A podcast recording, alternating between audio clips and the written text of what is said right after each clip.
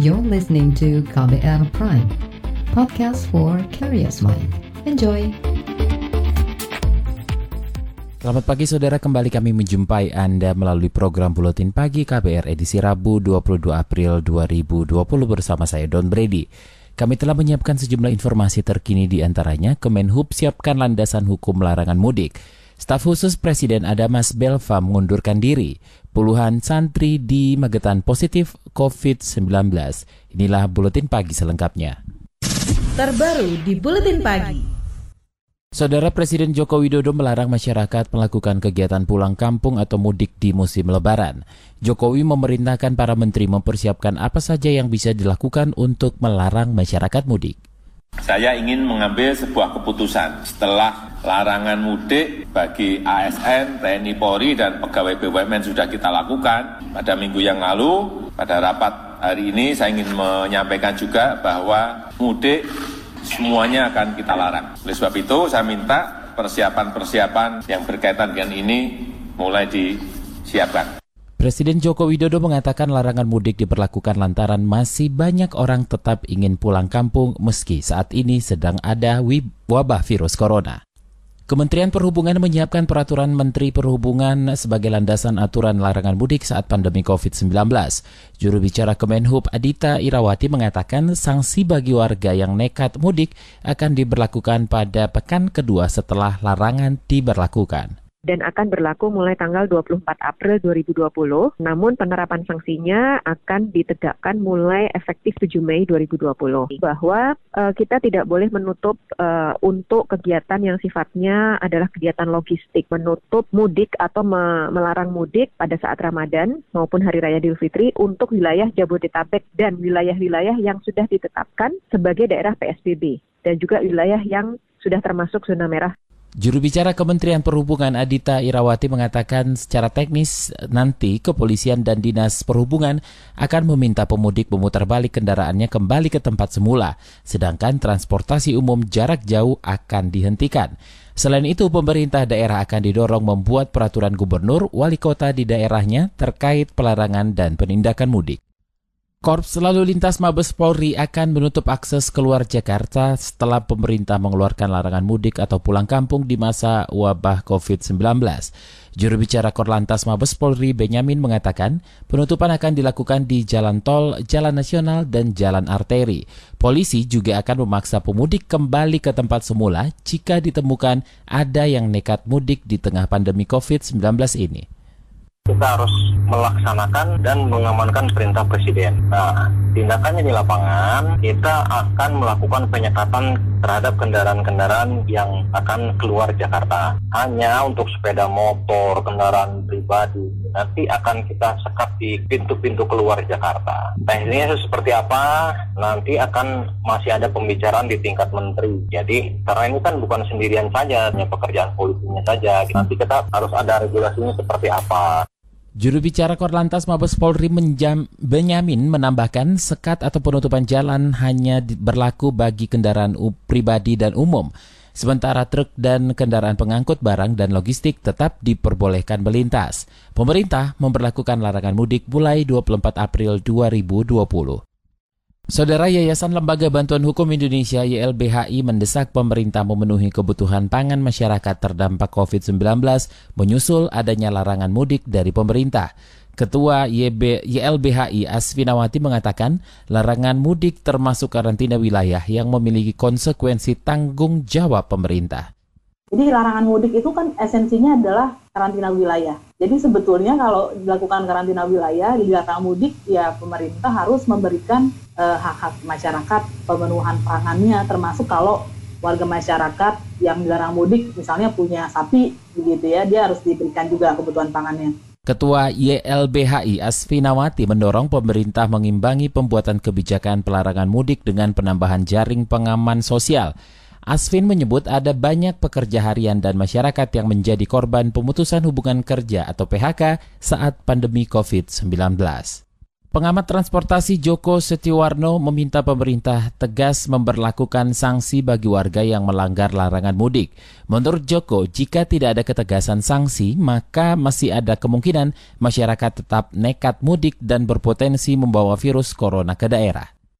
Pengamat transportasi Joko Setiawarno mengatakan untuk peringankan dampak larangan mudik ini, maka pemerintah harus memberikan insentif pada pengusaha transportasi swasta, misalnya dengan perpanjangan keringanan pajak dan pembayaran cicilan. Masih soal COVID-19, jumlah kasus pasien positif COVID-19 di Indonesia mencapai angka lebih dari 7.100 orang. Juru bicara pemerintah untuk penanganan COVID-19 Ahmad Yuryanto mengatakan penambahan kasus harian terbanyak masih ditemukan di Jakarta. Kita dapatkan 375 kasus konfirmasi baru, sehingga total menjadi 7.135 orang. Kasus sembuh bertambah 95 orang, sehingga total menjadi 842 orang. Kasus meninggal bertambah 26 orang sehingga jumlahnya menjadi 616 orang. Juru bicara pemerintah untuk penanganan COVID-19 Ahmad Yuryanto mengungkapkan kasus tertinggi penyebaran virus corona ada di Jakarta, Jawa Barat, Jawa Timur, Jawa Tengah, Sulawesi Selatan, Banten, Bali, dan Papua. Kita ke mancanegara, Perdana Menteri Singapura Lee Hsien Loong memperpanjang masa pembatasan kegiatan hingga 1 Juni akibat lonjakan kasus virus corona di negara itu. Singapura juga menerapkan sejumlah aturan pembatasan kegiatan baru serta menerapkan hukuman yang lebih keras yang bertujuan untuk membendung lonjakan kasus virus corona. Lee Sin Long menambahkan pemerintah Singapura juga akan menutup lebih banyak sektor pekerjaan sehingga yang aktif hanya layanan yang benar-benar mendesak. Kasus virus corona di Singapura kini menjadi yang tertinggi di Asia Tenggara mencapai 9.125 orang. Penanganan dampak COVID-19 berkelanjutan sampai 2020, 22. Informasinya usai jeda tetaplah di Buletin Pagi KBR. You're listening to KBR Pride, podcast for curious mind. Enjoy!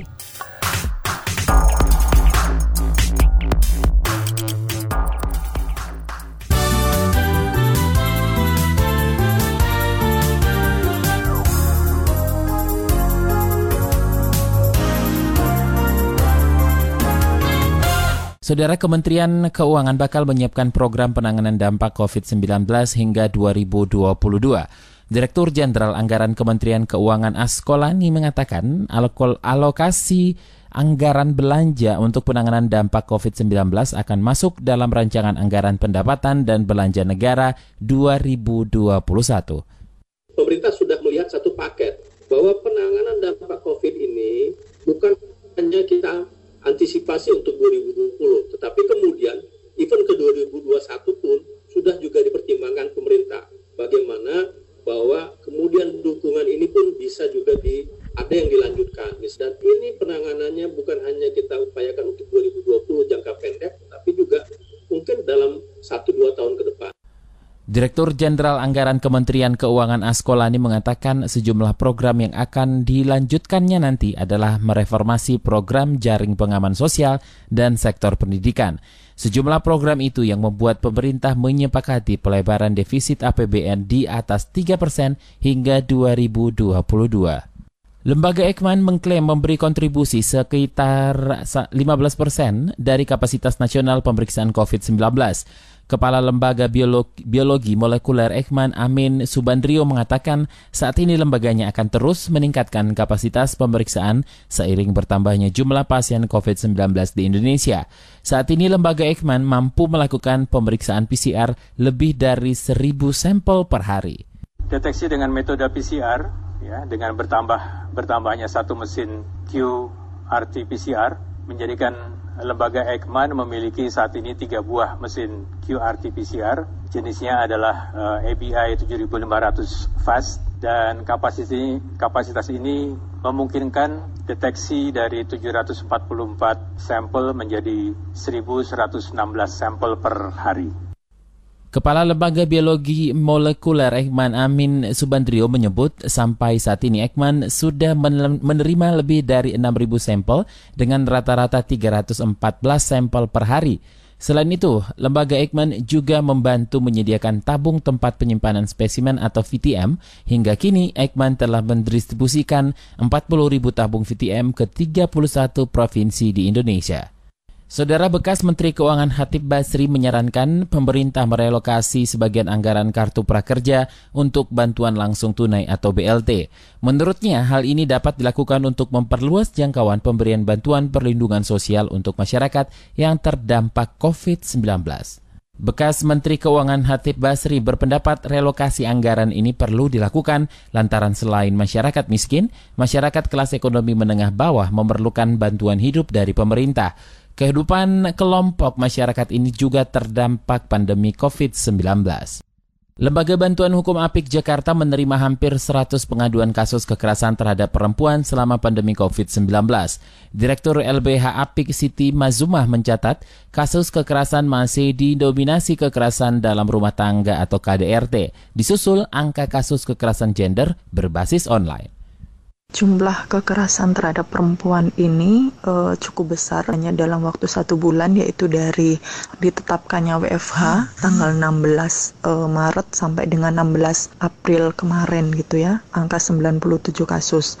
Itu data tertinggi itu uh, KDRT ini memang selalu tinggi dari tahun ke tahun dari laporan tahunan LBH Jakarta. Kemudian angka yang kedua itu kekerasan berbasis uh, gender online Direktur LBH Apik Jakarta Siti Mazumah menambahkan selain rentan jadi korban kekerasan, perempuan juga rentan tertular virus karena berkewajiban memenuhi kebutuhan pangan keluarga. Perempuan dipaksa lebih sering keluar rumah dibandingkan anggota keluarga lainnya. LBH Apik menilai kebijakan pembatasan, pembatasan sosial berskala besar atau PSBB juga membuat beban domestik perempuan semakin besar. Beralih ke informasi ekonomi, saudara anjloknya harga minyak mentah jenis West Texas Intermediate ke level minus 37,63 dolar Amerika per barel diperkirakan tidak memberikan dampak langsung ke Indonesia. Menteri Koordinator Bidang Perekonomian Erlangga Hartarto mengatakan, penentuan harga bahan bakar minyak di Indonesia mengacu pada publikasi MOPS yang berbasis jenis minyak Brent.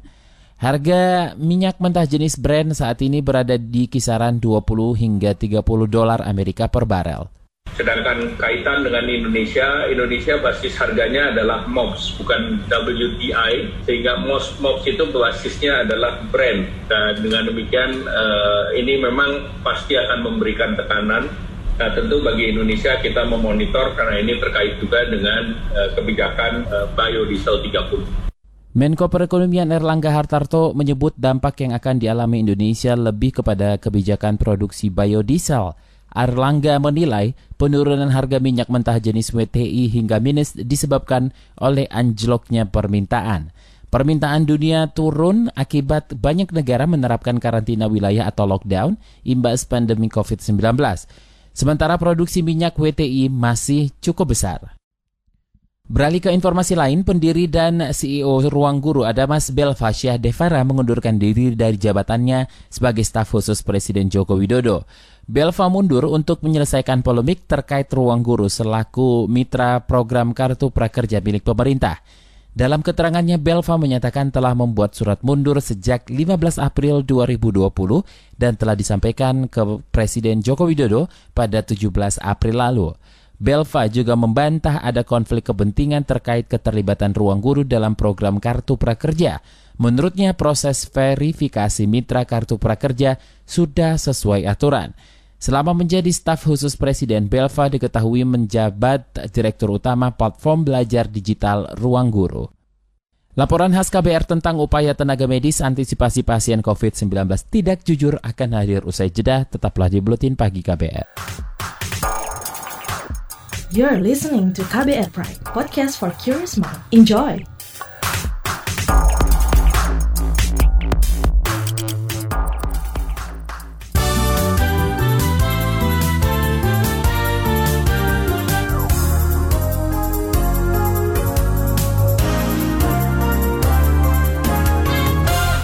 Anda masih mendengarkan buletin pagi saatnya kita menyimak laporan khas KBR.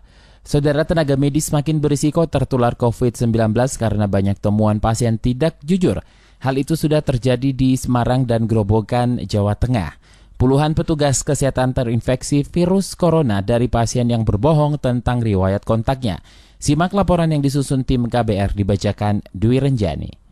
Aku sampai pakai sarung tangan itu sampai double, 3 sampai 4. Kenapa aku double ya? Kemungkinan-kemungkinan kan pasti ada. Cuma kita ya jaga diri dari awal sih gitu aja. Jessica kini semakin disiplin menggunakan alat pelindung diri atau APD saat bekerja. Ia tak ingin bernasib sama seperti rekannya sesama perawat yang tertular COVID-19 dari pasien yang tidak jujur. Pasien itu berbohong tentang riwayat kontaknya dan perjalanannya saat datang ke rumah sakit. Temanku kemarin juga ada yang dia nanganin COVID dan dia nggak tahu kalau itu positif dan akhirnya sampai sekarang dia masih dirawat inap. Parahnya dia positif juga. Nah, dari pelajarannya teman-temanku yang sering dibohongin sama pasien, kita semakin takut sih iya, tapi ya tinggal kita gimana sih pakai tameng kita sendiri-sendiri kayak kita pakai APD dengan lengkap dan selalu minum vitamin sih kalau kita Jessica juga rajin menjalankan tiap protokol kesehatan untuk menekan risiko penularan. Pasalnya, ia bekerja di salah satu rumah sakit rujukan COVID-19 di Semarang, Jawa Tengah. Ia tak memungkiri ikut cemas ketika menangani pasien penyakit apa pun. Terlebih dengan kejadian puluhan tenaga medis di rumah sakit Karyadi yang positif corona setelah menangani pasien yang tidak jujur dan kita kalau dari rumah sakit aku itu diwajibkan pada rumah sakit itu mandi sampai dua kali. Setelah kita habis kita lepas APD kita mandi. Terus nanti kalau kita keluar keluar dari ruangan tersebut kita mandi lagi. Jadi benar-benar kita dari rumah sakit udah bersih mandi keramas benar-benar udah dua kali. Sampai kulit kita rambut kita yang habis jadi itu udah kering semua. Udah sampai pada potong pendek-pendek semua. deh Jessica berhati-hati saat melakukan kontak dengan orang-orang terdekatnya usai pulang kerja. Ia tak mau mereka ikut berisiko tertular COVID-19 kita sebagai tenaga medis itu juga bakalan mengurangi kontak sama keluarga kita. Kalau kita lagi punya pacar ya sama pacar kita. Aku sendiri pun ketemu sama pacar aku tuh hampir dua minggu lebih dan itu ketemunya cuma satu jam. Kalau aku tinggal sama orang tua aku sampai rumah ya udah aku kayak mengisolasikan diri sendiri. Masuk kamar untuk alat makan alat minum tuh aku sendiri sih menjaga keamanan untuk keluarga kita masing-masing itu sih beratnya kita. Di Jawa Tengah, kasus ketidakjujuran pasien yang membawa petaka bagi tenaga medis terjadi di Semarang dan Grobogan. Hal serupa juga muncul di Cirebon, Jawa Barat. Sekitar 20 petugas medis Rumah Sakit Ciremai diisolasi setelah merawat pasien berstatus dalam pengawasan. Pasien itu mengeluhkan gangguan pernafasan, tetapi keluarganya berbohong tentang riwayat kontaknya. Kepala Rumah Sakit Cermai, Andre Novan. Kontak dengan keluarga yang terjadi positif dan meninggal. Sudah kita tanyakan berkali-kali, tetapi menyangkal, keluarga menyangkal. Akhirnya itu baru kita dapatkan pada saat pasien masuk ke ICU. Bercermin dari beberapa kejadian ini, tenaga medis maupun karyawan lain di rumah sakit diminta memperlakukan protokol kewaspadaan tinggi. Ahli epidemiologi dari Universitas Indonesia Pandu Riono mengatakan, Seluruh petugas yang berada di rumah sakit kini harus menggunakan APD saat menangani semua pasien. Jadi petugas kesehatan itu sekarang siapa pun pasiennya, dia harus menggunakan atau waspada menggunakan alat pelindung, masker, sebagainya. Jadi petugas rumah sakit itu sekarang harus pakai masker, pakai pelindung, mau pakai pelindung muka juga boleh. Jadi dengan demikian mereka juga terlindung. Jangan menyalahkan pasiennya, kecuali di rumah sakit itu nggak ada alat pelindung, jadi di masalah ya. Pandu juga mendorong rumah sakit memberikan edukasi tentang krusialnya keterbukaan dan kejujuran dari pasien. Edukasi semacam ini menurutnya masih minim diberikan kepada publik. Ya harus bersikap ramah, kerja harus ada informasi, kalau bersikap jujur itu akan membantu pelayanan dan melindungi semuanya. Jadi ada nggak poster-poster yang menyatakan menciptakan jujur apa adanya? Ada kan bagus. Demikian laporan yang disusun tim KBR, saya Dwi Renjani. Informasi dari daerah akan kami sajikan usai jeda tetaplah di Buletin Pagi KBR. You're listening to KBR Pride, podcast for curious mind. Enjoy!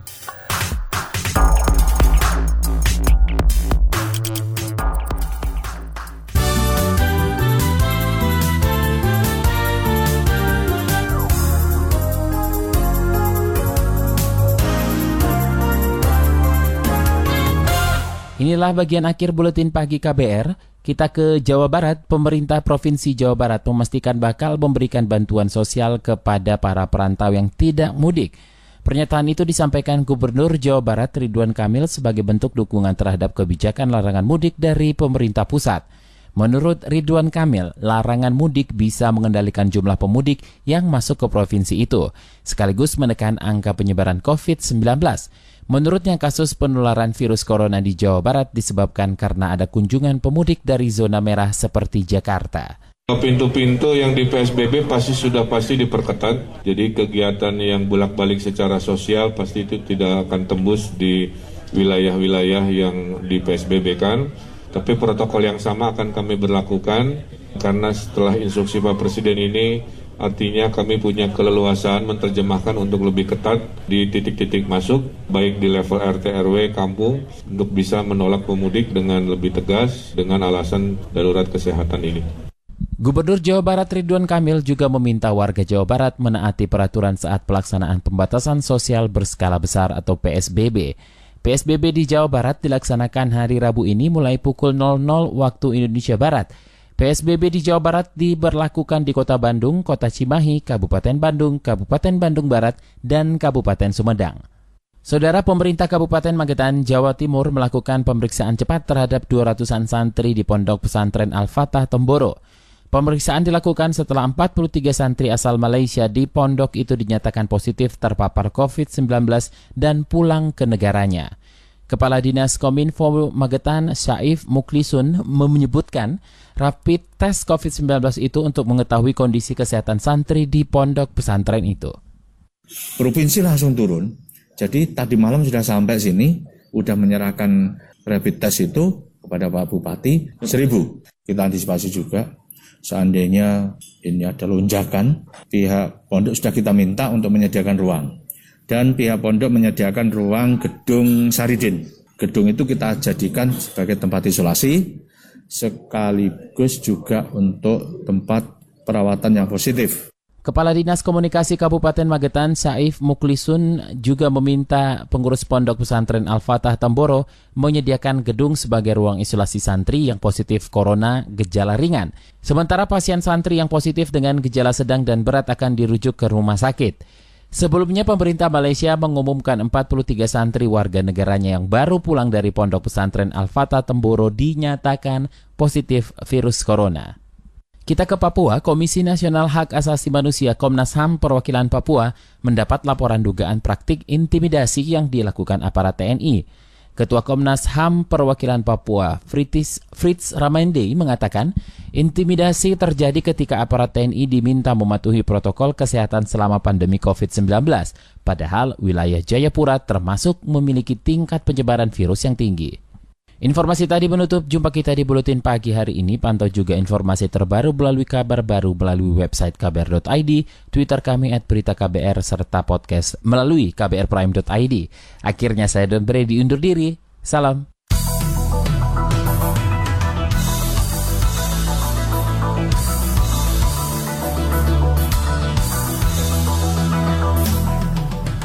KBR Prime, cara asik mendengar berita. KBR Prime, podcast for curious mind.